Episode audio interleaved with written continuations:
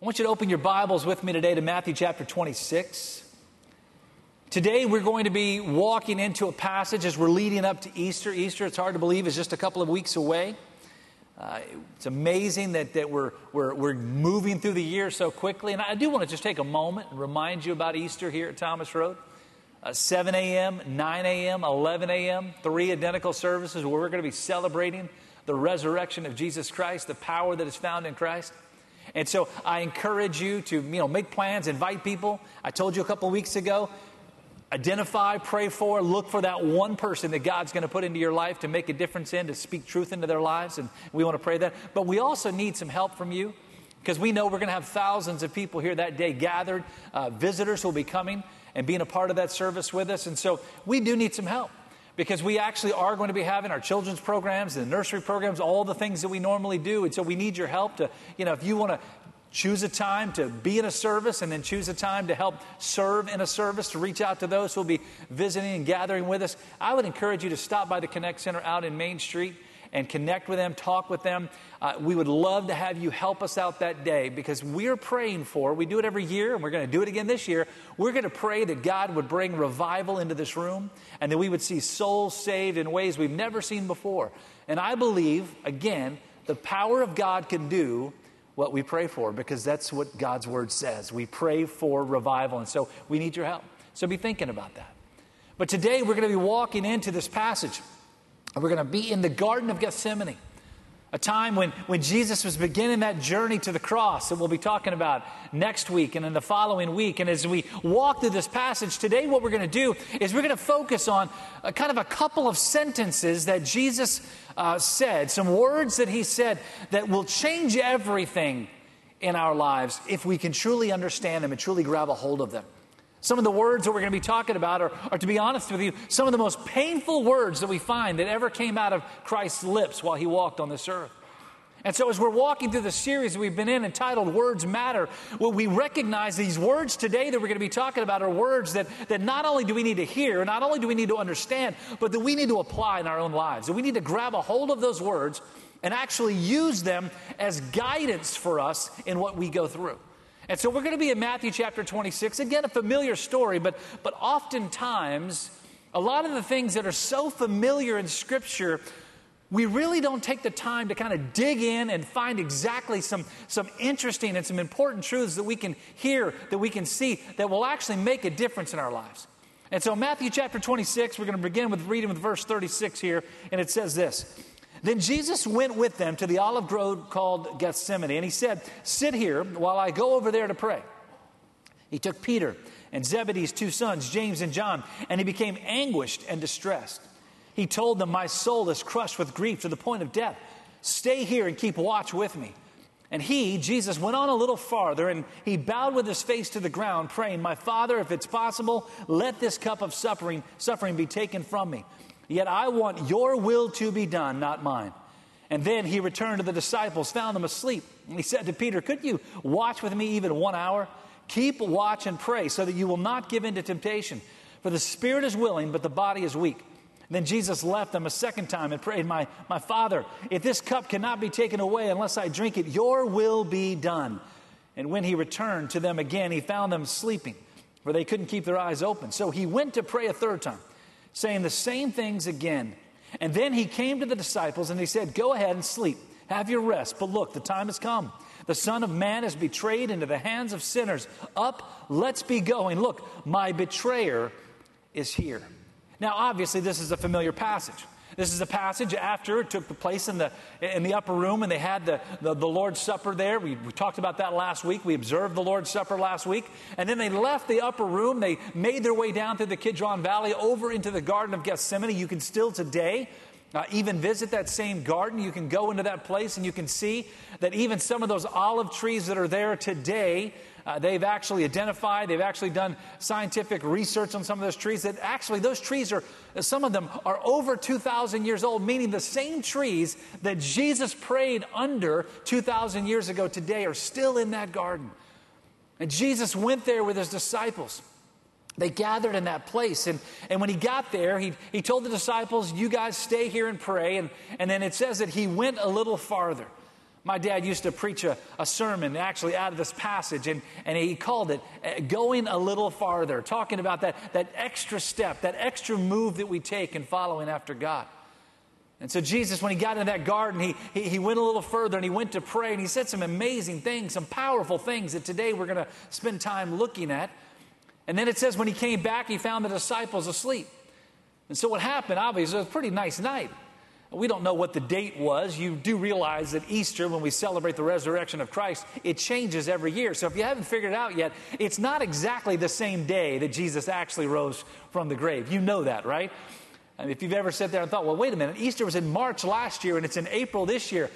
What, what is going on here? You know that it's not connected to it. Well, we don't know when it was, but we do know that it was such a nice night. It was such a, a pleasant experience that, that when the disciples got there, even though Jesus said that my sorrow is overwhelming, I'm crushed with grief in a sense, he, he told them like, like I am overwhelmed with sorrow. That the disciples who had left everything to follow after him, they were sitting over there underneath a tree and they were, they were taking a nap, but not Jesus. Jesus was saying some things that, that today I want us to grab a hold of and understand for when those moments come in our own lives, for when those moments happen in our situation and in our journey where, where we truly don't know what to do, when we are sitting there facing something and we are crying out to God, passionately crying to God to bring deliverance, to bring hope, to bring uh, a rescue moment for us. That we will learn from Christ and Christ alone what to do, how to do it, how to experience it as we walk through this. And the picture we get from this passage, again, directly from the words of Jesus are simply these. Asking God to remove you from your present pain is okay. Asking God to remove you from what you're going through is okay. There are a lot of people, I've heard people who've come to me and, and they, they've talked to me through many times through the years, and, and they, they feel somewhat guilty sometimes asking God to, you know, to bring them out of a, a situation. They feel like, you know, I'm praying for God to heal me and God's not doing it. And they're, and they're, they're at this point where they're, they're not sure whether it's right to ask God to deliver them. But notice what happened in this passage in Matthew chapter twenty-six. Interesting story. Jesus said, my Father, if it's possible, let this cup of suffering be taken away from me. Now, let me give you some quick, just a quick understanding. If Jesus, the Son of God, asked God the Father to deliver him from the suffering that he was about to go under, do you think it's okay for us to ask God to deliver us from the suffering that we're experiencing? That pain that you're going through, that, that trial that you're walking through? Of course it's okay. And you've got to recognize and understand and remember now, this is Jesus, the Son of God, who is walking on this earth. And it says in this passage, in the verse just right before the one we just read, it says that Jesus said that he was literally crushed with grief. Now you think about that. When's the last time that you were crushed with grief? There have been times in my life where I've been there. When I knelt on my dad's office floor next to him as he had was slipping away, as his life was slipping away from him, and I was there praying out to God and holding his hand, and I was kneeling next to him on the floor. Let me just tell you, I was crushed with grief. When I jumped in that ambulance and, and rode with them to the hospital while they were doing C P R and all the other things trying to, to bring my dad back, man, I was, I was praying and I was full of sorrow. I was crushed with grief. There are moments that we go through where we are crushed with grief. And that's what Jesus was going through.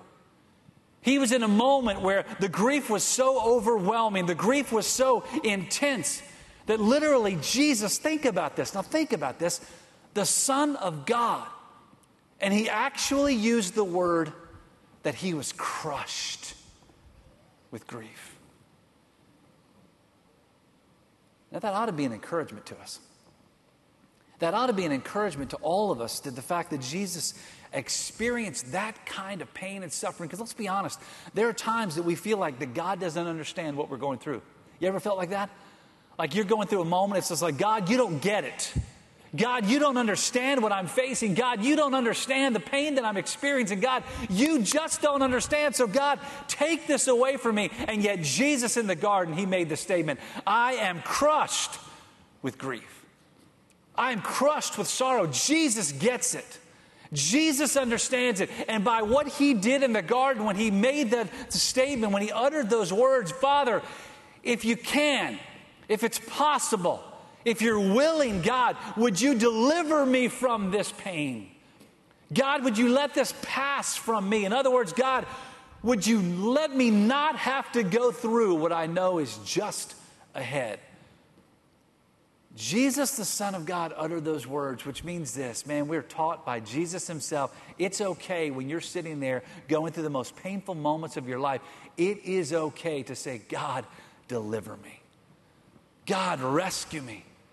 God, give me hope. God, bring me through the situation. We see all through Scripture stories of people who did that. Paul had that present pain that he was going through. Remember, it tells us in Second Corinthians that three times he begged God. He begged God to take away that thorn in the flesh. We don't know what that thorn was.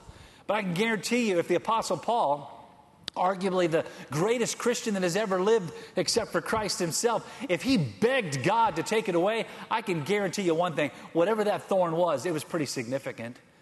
It, it was pretty significant. It was something that was overwhelming. It was something probably in his journey that he was crushed with grief. Paul, again, taught us that lesson. He prayed that prayer. God, three times he prayed, take this away from me. All through Scripture there are stories of people praying, God, deliver me. Samson prayed it when he was blinded, praying, God, give me just a little bit more strength to make it through. Job prayed it over and over again. God, deliver me in the situation. David, the book of Psalms is full of David crying out to God, God, deliver me from my enemies.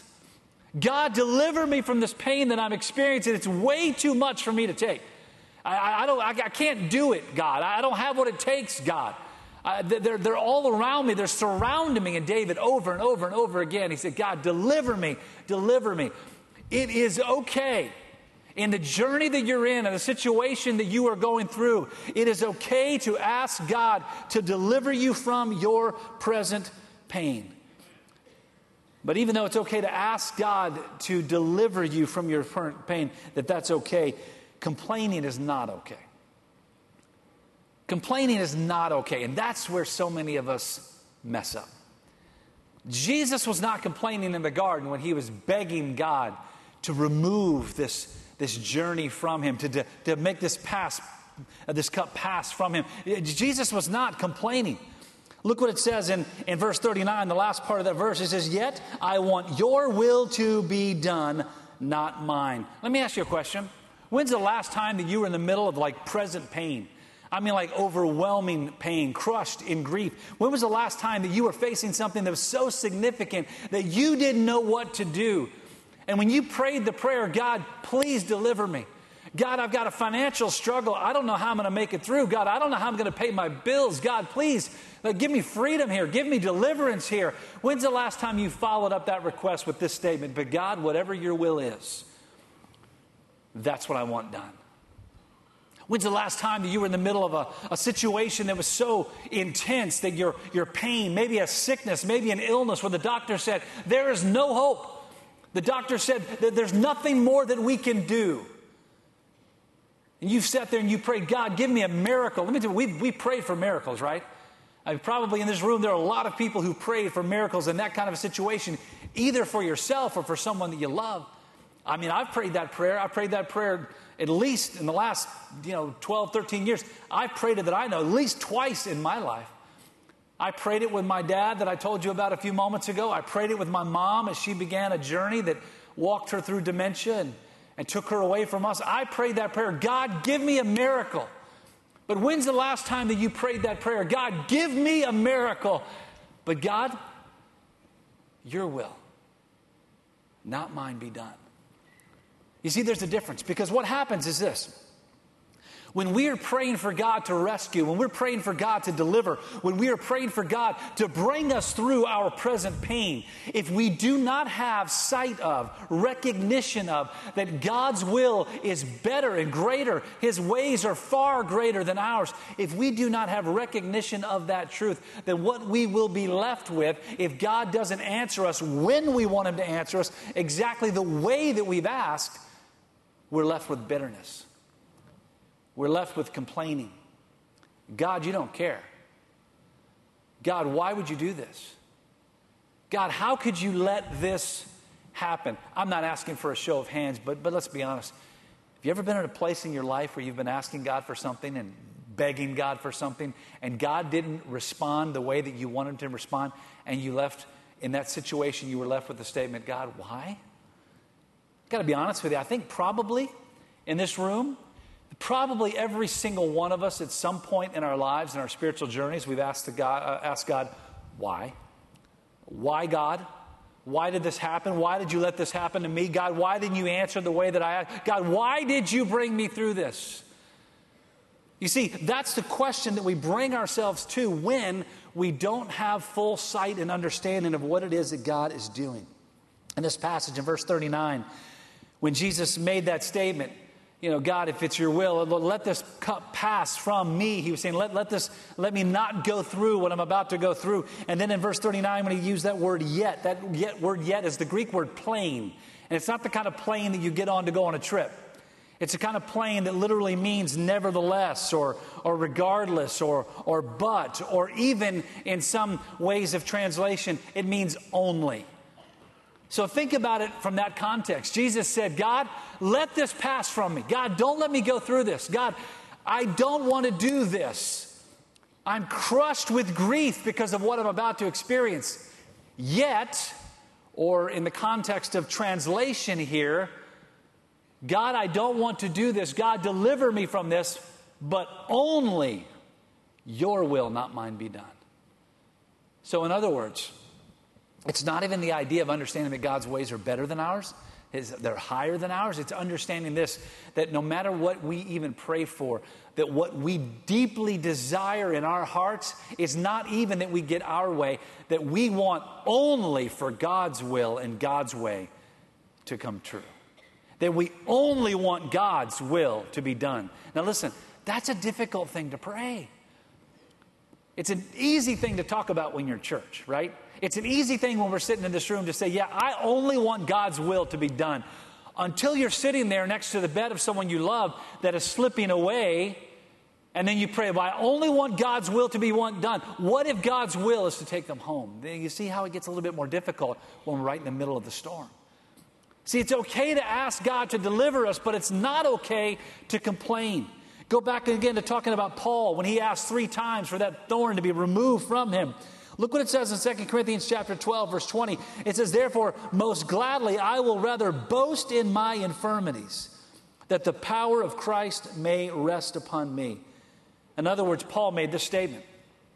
No matter how difficult this is, no matter how bad this journey is, no matter how much I want these three thorns to be, I mean, these thorns to be taken from me, regardless of how intense the pain is, I would rather rejoice in what I'm going through if it is the will of God, so that I can find joy in God's plan.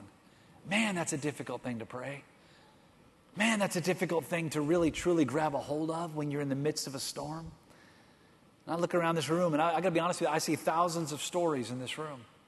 And some of them I know. I know some of the journeys that that some of you are on. I don't know certainly all of the journeys, but I know this, that, that if in this room there's, you know, four thousand people, I know this, there's probably four thousand stories of pain here.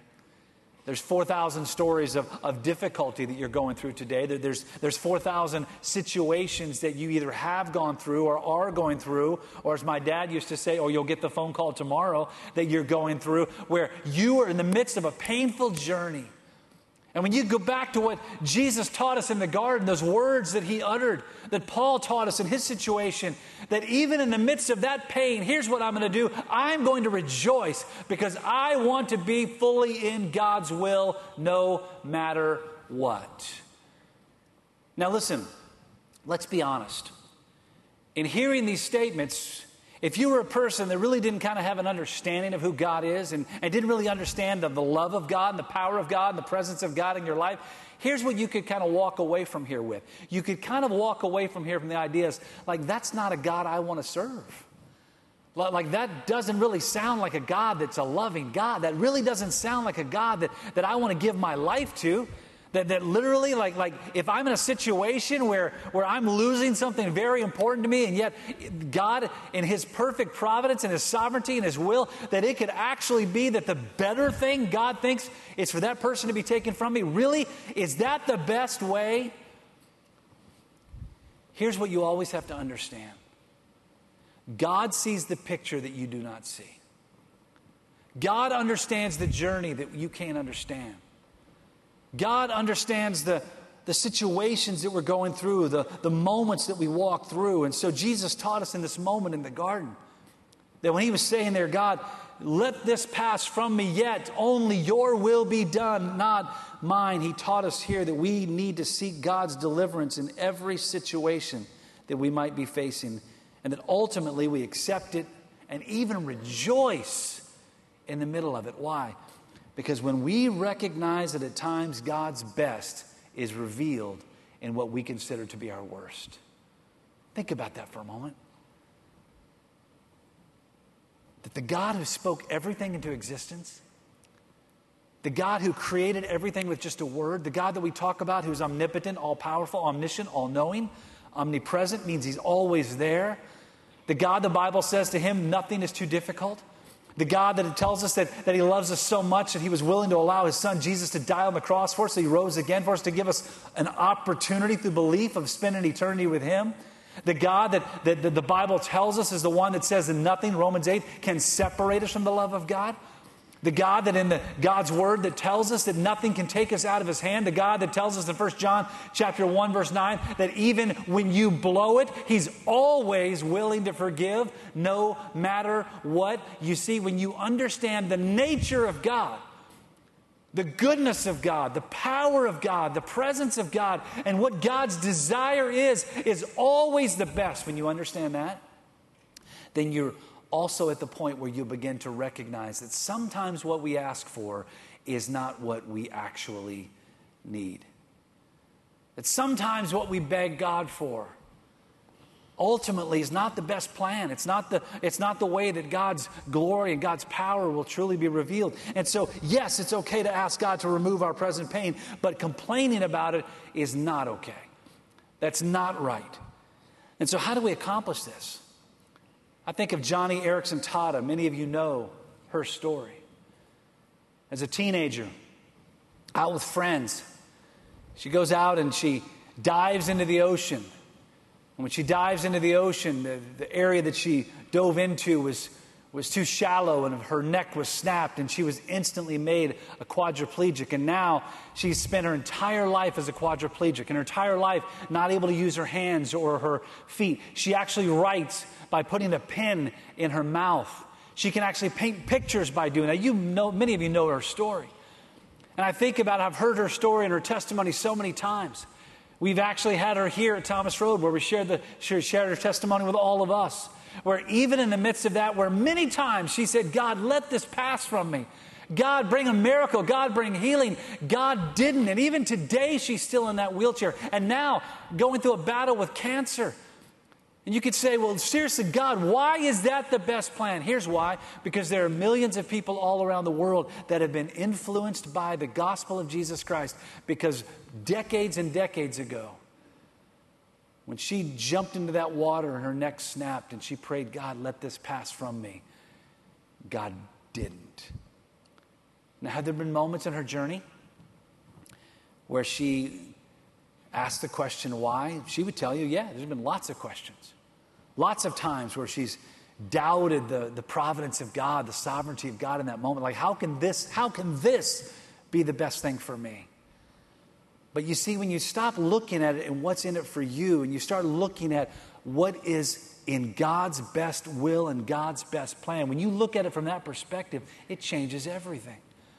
I know people, I've met people, there are people in this church who are today followers of Christ because she jumped into the water decades ago and snapped her neck. Think about that. God's will, God's way is always better than ours. So how do we get to the place in our lives, in our journey, where we're kind of walking in that journey, right? Where we're in that place where we can recognize that it's okay to ask God to remove us, but it's never okay to complain. And here's what we have to recognize from this passage according to Jesus' words here in the garden. To do the will of God requires total dependence on God. If we're going to be in the will of God, it requires total dependence on God. Look what Jesus said in verse forty-one. He said, keep watch and pray, talking to the disciples, so that you will not give in to temptation, for the spirit is willing, but the body is weak. In other words, in our physical flesh, in who we are as human beings, it is difficult to do what Jesus taught us here. But when we keep watch, when we keep connected to the power of God, to the Holy Spirit of God within us, that's when we'll see deliverance. The Apostle Paul, again, Second Corinthians chapter twelve, tells us this, verse ten, "Therefore I take pleasure in my infirmities, in reproaches and needs and persecutions and distresses for Christ's sake." Why? "For when I am weak, that is when I am strong." Think about that. Paul said this, listen, these thorns that I'm dealing with, the situation I'm going through, the times that I've been beaten, the times that I've been thrown in jail, the time I was stoned to the point where, where they wanted to kill me, the time they left me for dead, the shipwrecks that I've been in, all this journey, all this stuff, all this horrific thing that I have been through. Here's what it is. I rejoice in that. Why? Because it is when I am in that moment that I begin to see the power of God, that I'm no longer left to try to do it on my own. I find myself in total dependence on God. And when you get there, oh, that's when you begin to experience the power and the strength of God in ways that you never thought possible. Paul said, when I'm weak, when I'm at my lowest, when I'm at my worst, when I don't know what to do, when I don't know what to turn, man, that's when I find strength. Jesus said, the spirit is willing, the flesh is weak. Paul said, I rejoice because when I'm weak, that's when I'm strong. So here's the question. Like, what about you? Like, like, where are you in this journey? Like, how can you get to the place when you recognize, what if Jesus, his prayers in the garden, what if God had answered them? Think about that for a moment. He uttered those words in the garden, Jesus, "Let this cup pass from me." What if God would have said, okay? When he said, don't let me go through this suffering because I'm crushed with grief, what if God would have said, okay, you don't have to? Here's what would have happened. We would be sitting here two thousand years later without any hope of salvation at all. You see, God's way, God's plan, God's deliverance is far greater than anything that you can possibly imagine. Today we sit here and we all go through different journeys, through different situations where, man, oftentimes we're left like wondering, like, God, I can't do this anymore. You've put so much on me, God, so much pain, so much suffering. I think of my brother here, Benji. Come here, Benji. Do you mind? Come here, buddy. Benji's my buddy. We, we sit together pretty much every Sunday here at church. Come on up here. Come on up here, Benji. So Benji's my friend. We, we, we, we, we worship together, don't we? And we, we, we love each other. He's my buddy. Benji was, was born with Down syndrome. So for his entire life, he's been through that journey. Incredible young man. Awesome young man. Not long ago, he was diagnosed with cancer. The doctors, and I've been with him in the hospital. Benji, you know this story, where the doctors have said there's no hope. Like there's nothing more that we can do. I visited with Benji in the intensive care unit at University of Virginia, where he was sitting there, and literally the doctor's like, yeah, we don't know that there's much left to do. The other day, I was with Jason Schoenfelder, one of our pastors here at the church, and we were driving back to the office and after lunch, and, and Jason wanted to stop at Starbucks and pick up coffee, you know, five dollar coffee. Um I stayed in the car. I don't drink five dollar coffee. And so Jason went in, and he went in to get his cup of coffee that was, you know, whatever. And uh, way overpriced, but that's a whole other story. And while he was in Starbucks, Benji was in there. And, and, and Benji, a guy who has been through lots of struggles and lots of pain and lots of suffering and lots of uncertainty and lots of things in his life. We've talked about that. Jason was there, and, and when Jason went in there, Benji grabbed Jason and he said, Jason, can I pray for you? And in the middle of Starbucks, Benji began praying for Jason, praying for, for God's power and God's presence and God's deliverance, and, and just praying for him right out loud, right in the middle of, of Starbucks. Man, what an encouragement. Here's what this is. This is a story, this is a story... Uh, no matter what you are going through, yes, we pray for God for healing. Yes, we pray for God for deliverance. Yes, we pray, God, bring me through this. Yet, God, your will, not mine, be done. I've told you the story before when I went to visit him in U V A at the intensive care unit, when literally doctors said there's no hope. I went to pray with him and encourage him. And while I was there, I tried to encourage him. It didn't work. He didn't, he didn't want to hear from me. You know what he wanted to do? He wanted to pray for me. Do me a favor, Benji. Yes, sir. I want you to pray for us today. Yes, sir. And I want you to pray for the people gathered in this room. Because, Benji, let me tell you what we've got. If you look out, see all these people out here? Yes, sir. You see the people on that camera right there? Yes, sir. People all over the world are watching right now. And let me just tell you what it's going on. Let me just tell you what it is. People are hurting. You are going through situations where you don't know the answer. You don't know how to make it. You don't know what you're going to do. And you've been sitting there praying, God, God, deliver me. God, deliver me. And then left with a question, question, God, why have you not? The answer is not found in why is God not. The answer is always found in trusting God no matter what. So, Benji, would you do me a favor? Yes, sir. Would you pray for these people? That whatever they might be going through, that God would give them the understanding, the awareness that God's ways are always better. Would you yes, pray for sir. us? Let's pray together today. Eternal, everlasting Emmanuel, Father, we come before you. We face so much in life. We're not dependent upon this world. I pray that we, have, we are the living hope, that you have built our foundations on your word. I pray for those who are struggling, those who are hurting. Father, you know every thought, every word and deed. Father, I pray that we would stop being disobedient, live a life of obedience, to die to ourselves and pick up our cross and follow you. I pray that they would not hear my words or see my face. They would hear your word and see your face. That we need to be the church that needs to be transformed, transparent, transfixed upon righteousness, that we would cling to your word. I don't want to be famous, me being on the stage or getting all the praise, but giving it to you, Lord. Thank you for Mister Jonathan. Thank you for everyone here. We love you because you first loved us. Thank you that you came to this earth so that we can be like you, Lord. I pray for all of those who need you, and especially for my family.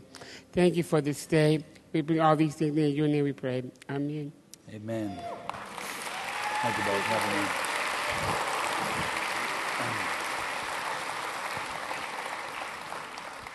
a name.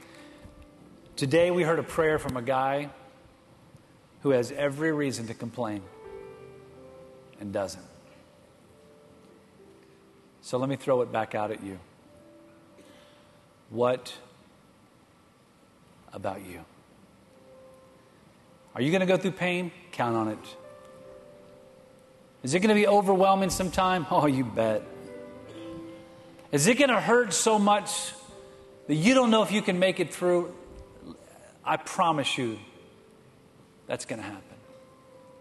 Are you going to get to the place like where Jesus was? The Son of God, where he uttered those words, I am crushed with grief. Are you going to get there? Yeah. The world would say when you get to that place, curse God and die. But God would say this, my grace is sufficient. Whatever it is you're going through, my grace is sufficient. I know there are people in this room right here today that your hearts are so heavy, that you are in a place in your life, in your journey, where you, you literally think, I can't do it anymore.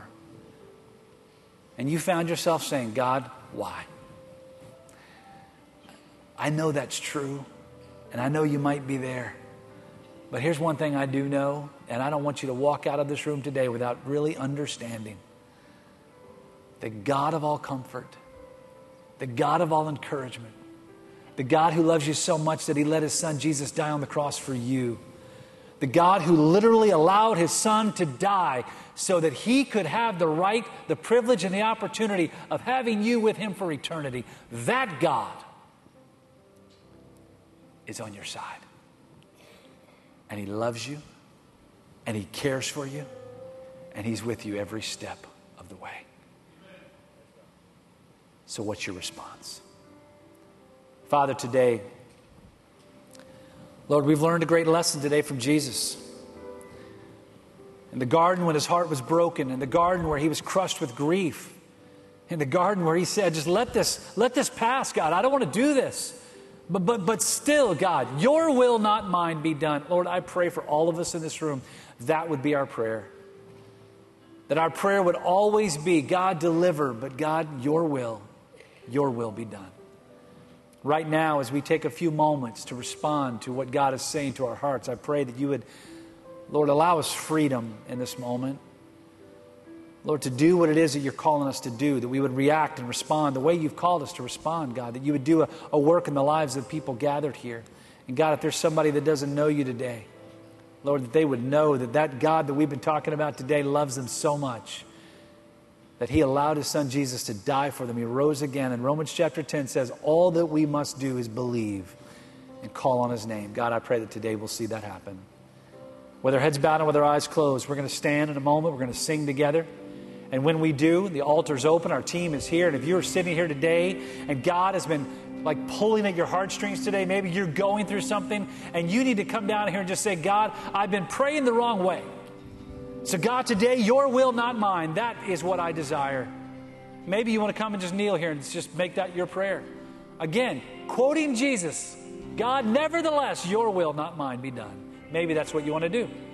Maybe you want to come down here and talk with one of our team members about a prayer need or situation. Maybe you want to come down and have them talk to you a little bit more about who Jesus is and, and what he's done. Maybe you want to come down and join our church or come for baptism, well, whatever that might be. Whatever God is speaking to your heart today, I encourage you, I challenge you, do not allow your human nature to keep you from responding to the God who is in you, the God who is calling you. So today, let's stand. Let's sing together. And if God is speaking to your heart, I encourage you, step out right now. You are good.